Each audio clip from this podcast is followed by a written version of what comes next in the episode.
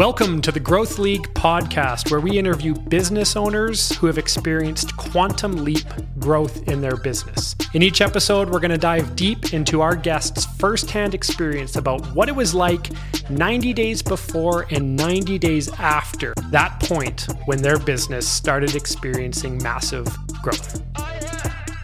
So, I am here with my friend and guest, Mr. Chris Kneeland. Thank you so much, man. I appreciate yeah, it. my pleasure. So, for those of you that don't know uh, Chris or, or haven't heard about Chris before, he is uh, he's an interesting guy, a man of conviction, and I'll explain what I mean. But I like that. I'll take that. a, a quick background on, on Chris: he was uh, in a prior life as the marketing manager for John Deere and Home Depot. Right, John Deere first, and then Home Depot, and then uh, and then you were CEO of of your agency at the time, um, Watermark, and uh, co-founded uh, the cult, the, the, gathering of cult brands, uh, the yes. cult agency, and and Communo. Um, tell us a little bit about uh, what's keeping you so busy right now. What's your main focus? Well, my main focus, I think, in the like the real immediate term here is um, you know, the gathering is this remarkable thing, but it's called the gathering. and that's a hard thing to do in a socially distanced world with government restrictions and trying to look into our crystal ball uh, to predict not just practical things like vaccines, but corporate policies and, and travel and expense budgets and when people are going to feel comfortable getting back together again. So we're, we're really committed to making sure that we can do something.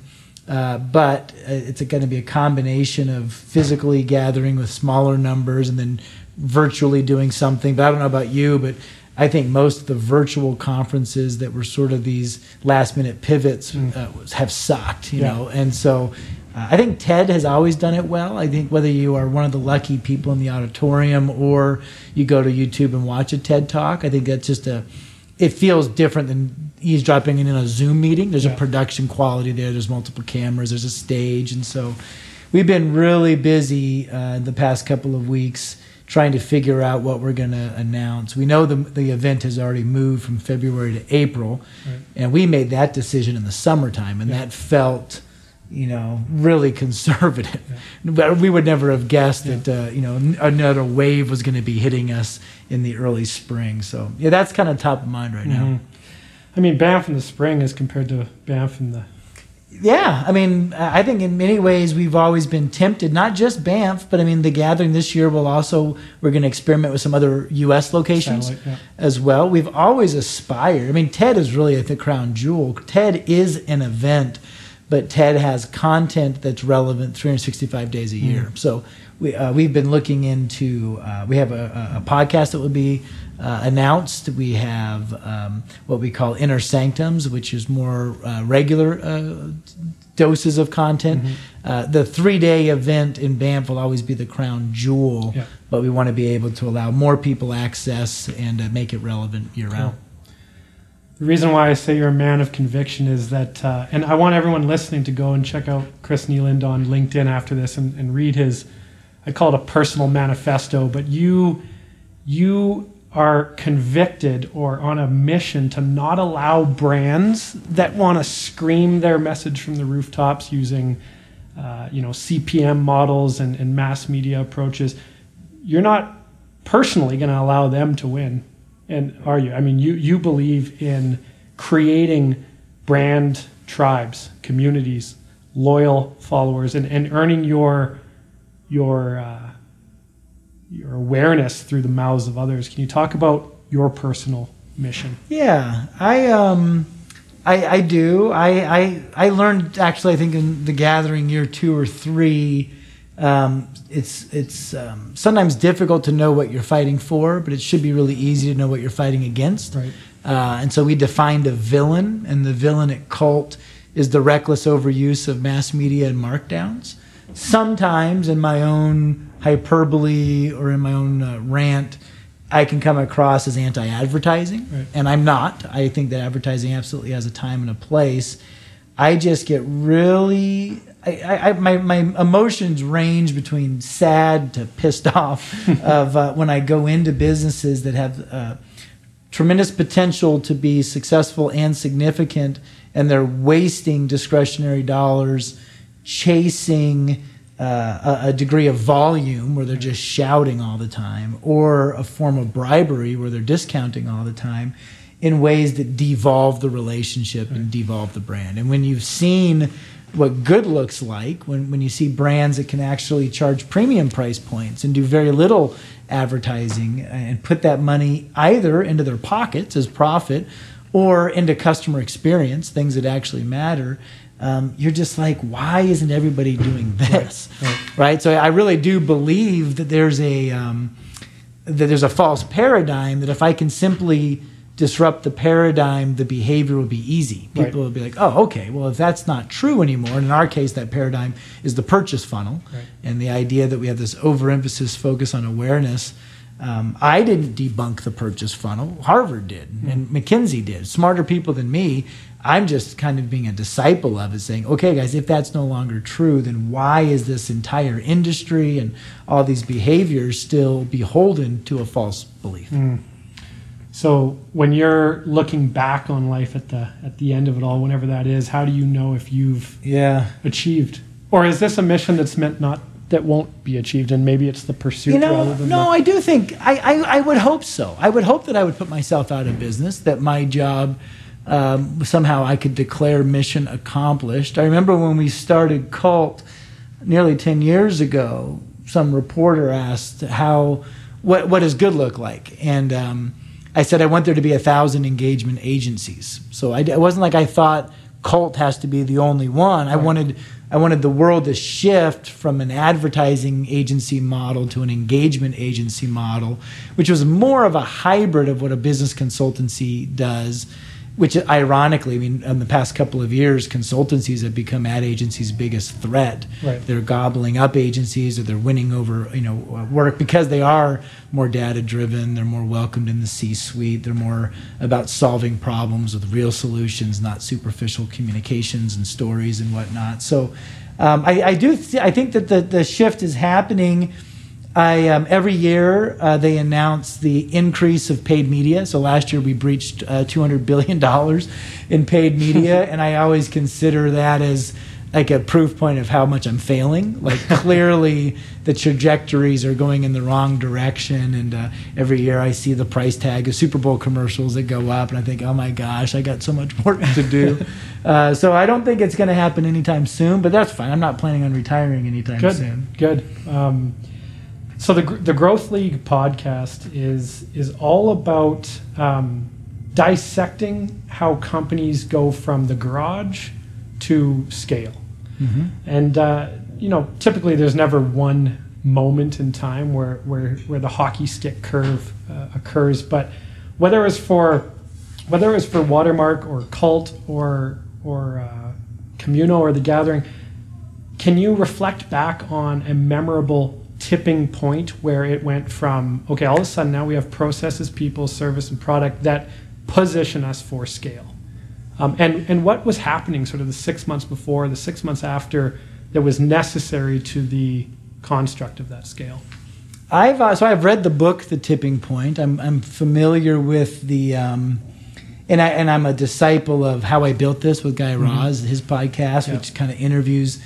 entrepreneurs. And I think what I've learned is tipping points are um, holy grails yeah. that don't actually exist because the idea that um, you know you're going to cheat you're going to land some piece of business you're going to hire some rock star salesperson you're going to win some account or get some piece of pr that now all of a sudden is easy I think that's that's the that's the allure. You're going to get to some point where it stops right. feeling like you're climbing right. up the hill, and now you're coasting down yeah. the hill. And I and I don't think that's that happens in the same way.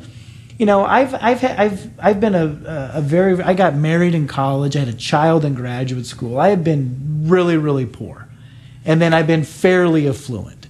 And it's always like you kind of spend as much money as you make right? Like so you could always you always feel like you know what if I had a little bit more I could do these extra things and so I, I feel the same way about business. Like even if something got easier, then you're just going to make something harder on yourself. Right, right. Like okay, this was easy. Now let's go to a different country or let's change our, our our systems or let's upgrade to something else. So.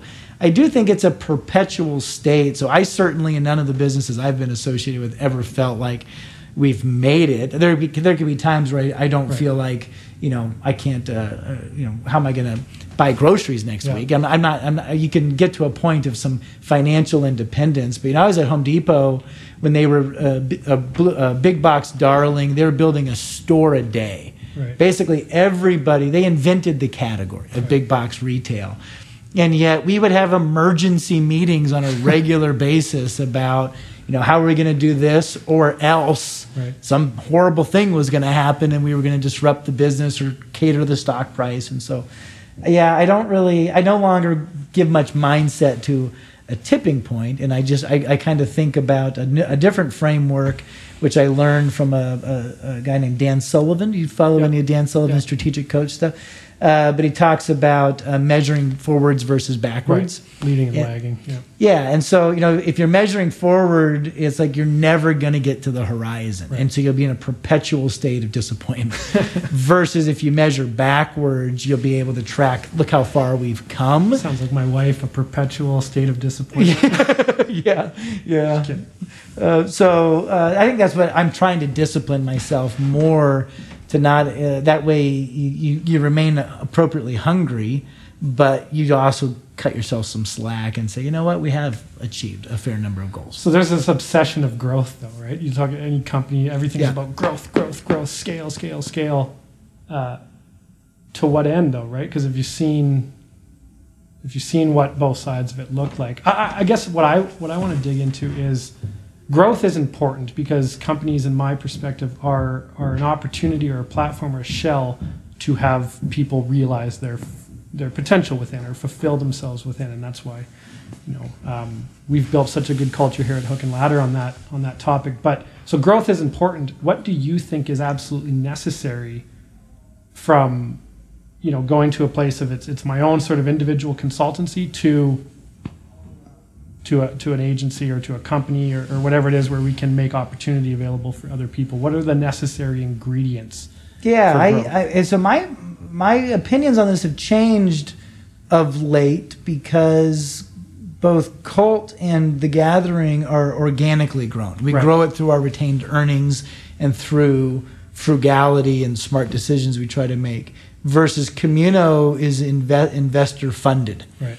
Uh, so we have a huge injection of capital, and with that comes, you know, particularly early stage tech startups. You don't just have an expectation of growth; you have to be a unicorn. Right. They, they want a billion dollar or bust kind of a mindset. So it's weird, kind of going to work on different days with, you know, which master am I serving here today?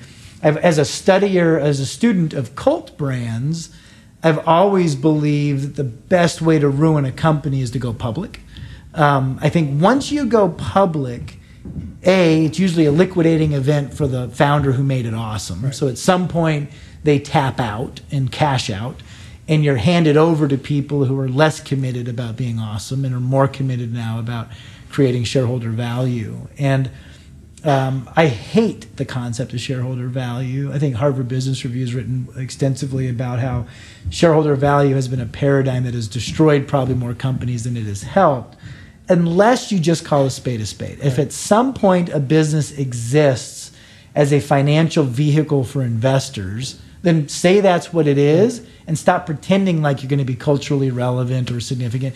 You may luck into it, but that's not why it's there. Versus like the companies that I adore the most, you know, I can think of the Red Bulls or the Patagonias of the world. They're privately held, and they're awesome because the founder is has a desire to have a legacy and wants to have something more awesome. So, from my own personal perspective, I now think of I don't believe in perpetual growth. I believe in more like the natural height of a tree. And at some point, a tree stops growing tall right? A tree can do other things. It can gain girth. It can add more branches. It can change colors in the fall. It can have more value. You can put a tree house in it or a tree swing. But if the goal is to just keep putting fertilizer into the ground so that the hmm. tree grows to the moon, it's never going to get that way. It will eventually topple. Hmm. And I think that's what we need to acknowledge is what is the natural size of this and then shift your strategy from growth to maybe profitability Right. maybe significance maybe uh, maybe something more you know there's the b corps now that are about making the world a better place Right. and stuff like that so i just think it's more about having more self-aware about calling a spade a spade and what is it Right. and if it's in hyper growth mode, so we do that with Communo all the time. We say we kind of quote unquote we're not building a real company Right. in the sense that we're there were there's a hundred things we would do differently if this thing was going to be a ten million dollar company. Ah. But if it's going to be a hundred million or a billion dollar company, there's going to be things that you invest in and things you don't invest in Hmm. in an effort to kind of get there. And who's your customer? Is Right. it the customer, the user, or is it the investors that have given you money? Is it the VCs that you hope Right. will give you money? And so I just think that we need to be more transparent about who are we actually serving and why and make sure everybody's clear about that so that you don't get frustrated Right. about why aren't we investing more in this area Right. because that's misaligned with the target of our growth. Right. So then would it make sense based on that to, you know, obviously then you want to you, you want to visualize what the purpose of that company is intended to be and then reverse engineer the growth plan. I think so.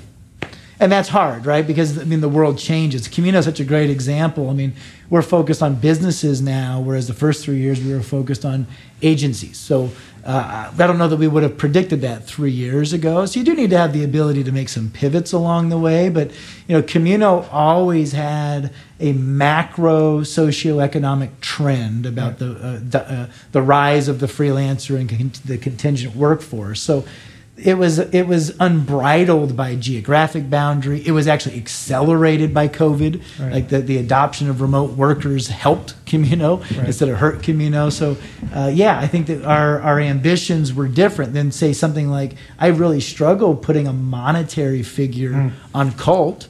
I'm not trying to be a 20 or a 50 or 100 million dollar agency. Those aren't motivators for me. Right. I aspire that I want to be able to call somebody and they say, "Hey, stop what you're doing." Chris Kneeland's on the phone, and that they'll come pick up the phone. So Right. I have a significance metric for Cult, Gotcha. not a financial metric for Cult. Now, do I need to be forty million dollars in order for the person to, to, to- maybe? So Yeah. financial implications may be a contributor to my goal, Right. but to just put a, a financial metric out there. It, it, it, it, a, it doesn't motivate anybody. Mm. Um, my, my employees don't care how much money we have. Right. Um, and if you're not a shareholder, Right. why do you care? You're not financially benefiting from that. So uh, I do think size is a bad proxy for success, and success is a bad proxy for significance. Mm. And you got to decide and be clear about what you're really building. So with Communo, the Gathering, and Cult, going Mm-hmm. on that tree analogy, are they all full grown trees yet, or how much more growing do they No, need to do? no, no. I mean, I don't know what the name of saplings. Sapling, that was What- what I what's, a small tree? I mean, um, What's the purpose of those three, and, and how what percentage when in your gut are you at in terms of it being a full tree? So, so the easiest would be the gathering because we want the gathering to become the we want it to trump the Cannes Lion Film Festival. So that has both a number of attendee, a revenue, and a cachet metric that would kind of say, you know, really, you know, in the in the Hollywood metaphor, we want the gathering to be the Academy Awards. right And uh, so for brand marketing. for brands that are trying to find ways to determine what does good look like. Um, so we would love the brands to be able to say, I have a, I was deemed a cult brand of the year by this association, and that means more to me than you know other personal accolades that they may have have achieved. And in that sense, I think we have a pretty good 20 year plan for the gathering, and we're on year eight. Right. So that has implications, even what we talked about. So you know, So co- in year one and two, I, I mean, winning a, a, a an award at the Gathering meant almost nothing, yeah, but now it's there's meaning behind yeah, and you can see it. You can see it now when we send out the nomination Right. letters. You can see it now. I, I used to have to spend the first thirty minutes explaining who I was and why we were on the phone. Right. And now it's about my team's been to this, or my friend went to this, and my friends received this. Uh, I'd like to be a part of this. Um, I had just the most fascinating conversation a couple weeks ago with Traeger Grills.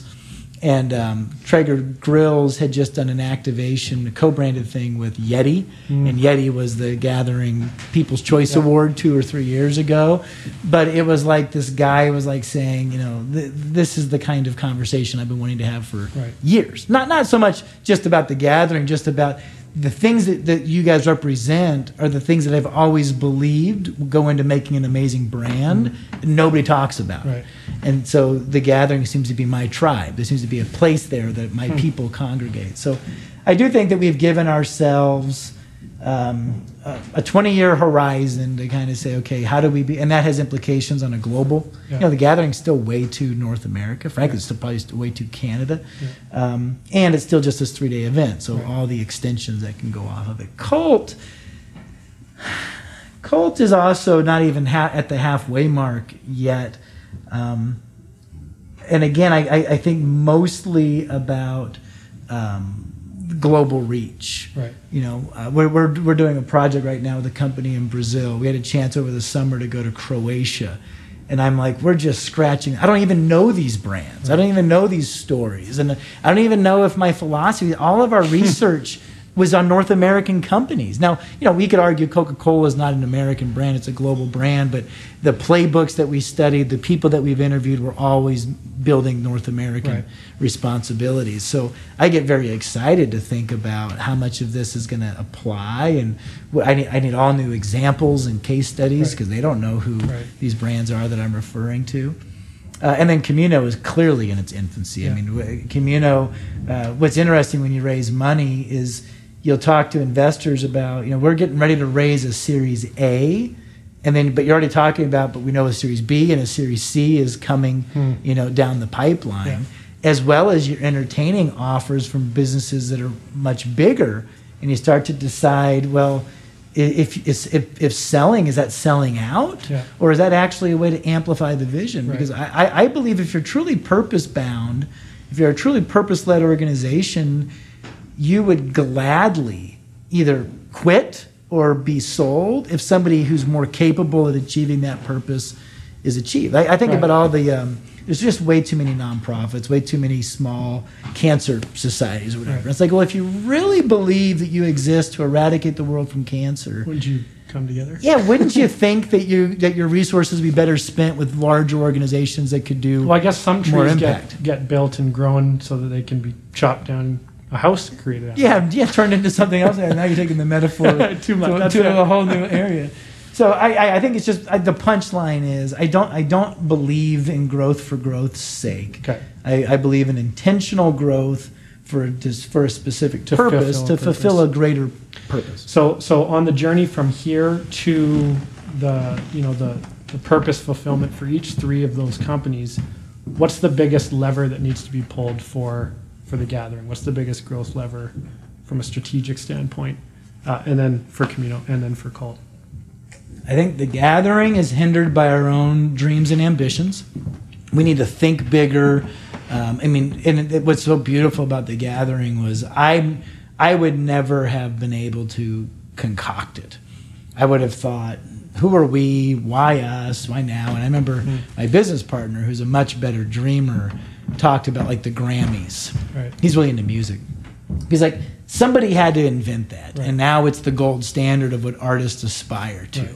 But it wasn't, you know, it was created. Yeah. It was fabricated. It's kind of like why, um, uh, I, I, I, which is ironic. That I'm an American, and I've been told the difference between American and Canadians is uh, Canadian have more of this "Who do you think you are?" mentality, and Americans have more of this Why "Who do you want to be?" Yeah. mentality, and, and kind of dare to dream. But in that sense, I think that the gathering is only limited by our imagination and our and our courage Right. to make big bets. And that's kind of what, that's why I say it's on my mind right now is we're having to make some big bets and put our money where our mouth is and and stretch ourselves in a way into an uncomfortable place that frankly we hadn't been in the past couple of years. We kind of thought it was copy and paste, and Yeah.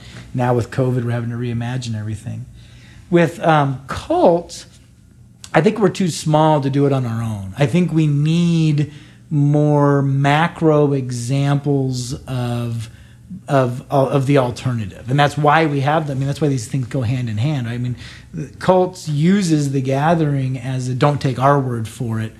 Just listen to how awesome these guys right. are, and the things I rant about on social media, and the books that we write, and the podcasts that we do, and all the things that we do try to get the word out. There needs to be more because I think there's too much fear there's too many old dogs. We need a whole generation of people to retire so that new, fresh thinking can get put into the C suite. Um, and so some of that's just timing. Yeah. And then with Communo, it's the something like I said, a pandemic. We needed something to shock and awe the system. yeah. So we kind of got what we asked for. Uh, the data was already suggesting that by 2025, more people will be self-employed than employed, wow. but by a traditional employment arrangement, which is a pretty substantive shift. It hasn't been that way since uh, f- farmers were lured into the factories right. at the beginning of the Industrial Revolution. Right. So, I mean, again, these are things that that they're the rise and falls of empires about right. based on how people think about work, and hmm. so. Um, I think Communo again is more about trying to build a, a surfboard that will ride a tidal wave of an existing macro uh, trend versus create disrupt. the tidal wave. Okay, that makes sense. Um, how old were you when you graduated university? Um, I graduated undergraduate in '97 as a 22 year old, and then I went to, on to graduate school uh, in 2000. In, it was an 18 month program, so I was 23 okay. and a half. All right. So, like your last sort of days on campus, um, if, if, if right now you could teleport yourself back there, yeah. What and you got like five minutes to talk to Chris at 23. You have two minutes to talk to Chris at 23.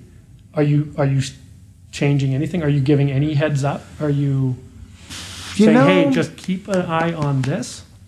I feel like I had a so I think the innovative idea I had um, kind of I felt like college was a mandatory obligation. Graduate school was not a foregone conclusion. I was much of more of the opinion I'd rather work for two more years and make money than go into debt for another two years and get an MBA. But at the time, I had a professor that talked to me about what they called niche MBAs. Mm. So it's like do not just go get an MBA for getting an MBA's sake. If you can a get into the right school, yeah. so I got lucky enough to get into Northwestern, which at the time and still is a top ten program. Yeah. So getting getting into the right school versus any school matters. And then I do not have a traditional MBA. I did not go to Kellogg. I went to Medill, mm-hmm. and my MBA at the time was much more around direct marketing, database marketing, and and um, what has become now e-commerce. You got to remember mm-hmm. this is in '99, yeah. right? Oh. So I it was it was very very applicable for a, another tsunami that was taking over which was salesforce automation database marketing and all these things you know at the time prior to my degree the biggest um, hirers of my program were like catalog marketers, LL Bean and mm-hmm. Harry and David and yeah. William Sonoma, and you know, and then just imagine what's happened. Every one of those direct to consumer businesses has become an e-commerce right. business, and so I really feel like I was in the right place at the right time. I also I got wined and dined out of grad school and signing bonuses and moving bonuses. And the class two years after me couldn't get a job because the dot com bubble had burst by the end of 2002. So was, I was in a really good window of time. Now, if, if you change the question to say, if, if I went back to 18 year old Chris okay. that graduated high school, hmm. I have been, you know, I have a kid that has um, a learning disability and a mental health challenge, and it has opened my mind to my world to alternatives to education period mm. and the deficiencies of the traditional education process so i'm not even of the opinion kids should go to college right. anymore I, am not anti-college but particularly if you're entrepreneurial a four-year degree is going to do very little for your entrepreneurial yeah. pursuit yeah. um, so i think that the i think we need to change as, as a society the value that we put on these certificates from you know other you're basically punting your due diligence to yeah. say i'm going to let harvard decide who's good or i'm going to let northwestern decide who's good and i'm only going to recruit there versus you take a bet on you know my not only my business partner, but my, my head of business development, some of my best strategists. I think I was the only one in this cohort of, uh, of strategic coach uh, class that I went to that even has a college Yeah. Well, we have 14 people here, and I, I, I assume these people went to university. uh, I know Shallon because we got her out of the out of Mount Royal, but uh, after that, I mean, You, know, don't know, don't care. and I went- right? I it's, went about, to it's, a, it's a meritocracy on talent and ability and aptitude. I went to play football, and they told me I had to go to class. I- Yeah. now I hear you. Yeah. So then, would you have not have gone? You know, I probably would have because I, I think I'm a little bit more square, but I think the people that I need to surround myself with are the dreamers and the movers and the shakers, and I could care less if they have a college degree. Right. Now, this isn't all the time, but but a lot of times, companies that grow and scale, they have, you know, strong leaders at the helm, and those strong leaders, oftentimes, again, not always, have very specific and um, helpful routines. Are you a routine guy? And if so, talk to me. Yeah, I've that. got like there's a weird wave going through my office right now of people that are paying this COVID? consultant not not COVID. No, this is a although I mean uh, I don't know how healthy it is. But they, um, there's this there's this consultant that gets up at 5 a.m. and Yeah, he's all The about 5 a.m. club. yeah the 5 a.m. club, um, and um, it seems like a bit of a weird fad right now. I've been very very lucky. A, I've always been a morning person, and B, I've always been just really self aware. I think maybe the one thing I did get out of college because I'm lazy is I learned kind of, you know, maximum benefit for minimum input kind of a thing. So for, Efficiency. for me in particular, I, I, I'm not self motivated to do homework. I don't know why I have to work after work. I mean, it's, um, so I learned if I just go to class and I pay attention, Yeah. That's my study. Right. I, I, I, I, I'm all business, Right. right. And I'm going to focus on it, but then I don't crack a book when I get home and I don't have to study or cram for a test much. And I did pretty well. So I learned my own little style. Um, I've always been a morning person. I remember also, this is not, not, not that long ago, um, since moving to Calgary, I remember one day waking up saying, you know, if I was ever the boss, I would redo my schedule uh, because I don't, I'm my most productive in the morning. So spending time showering and commuting is an hour that is wasted. Right.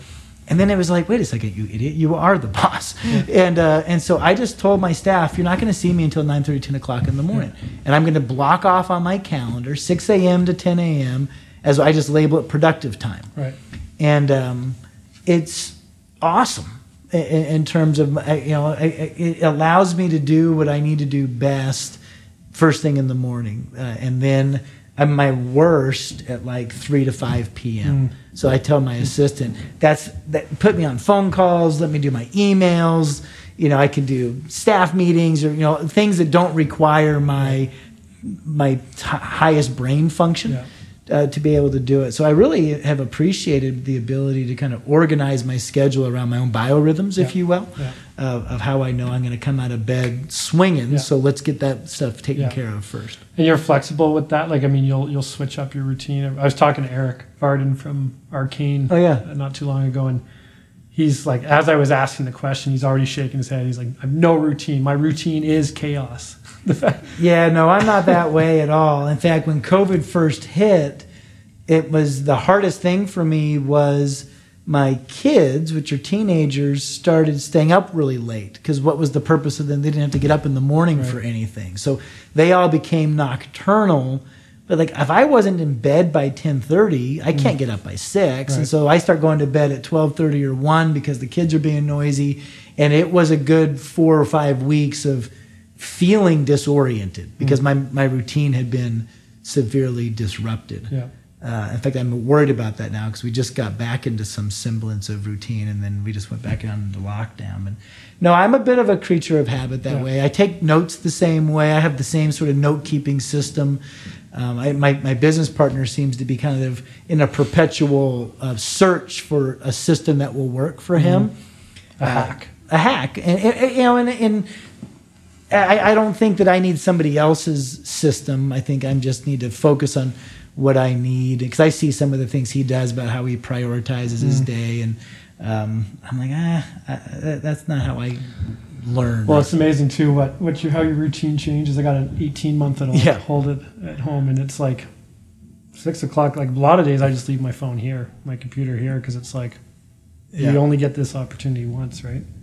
So your big your big focus right now, like you were talking about, is is helping pull those levers and, and turn the next page for for the gathering. Um, here's a, a platform, a growing platform. What can what can the listeners do to get involved? Like, can we even sign up for for the gathering? Yeah, so th- yep, absolutely. So um, the big new thing that will be kind of coming out next week is the virtual component of it. Um, it's more of a salient experience, isn't it? Isn't it a little bit more? It's not Zoom.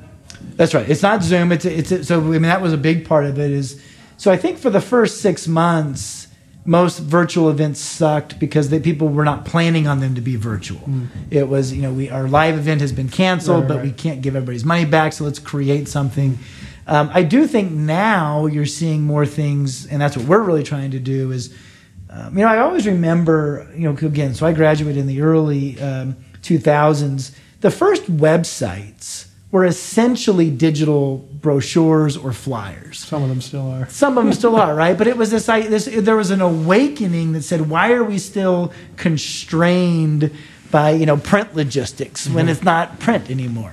So you know, make the make the things animate, make them movies, add audio, uh, have lim. You know, I remember Critical Mass. You know, they made the car spin 360. Like Right. that was cool because people broke out of those paradigms. I think that's what we're starting to see now is people to say, okay, this isn't. Let's not create a band aid. What if Right. let's actually build the ideal Right. virtual experience? Intentional about that being Plan A versus Exactly. Versus a, a lackluster plan B. And so that so I think it's one part the experience, but it's also, like I mentioned, one part trying to say we're trying to provide 12 months worth of value. right.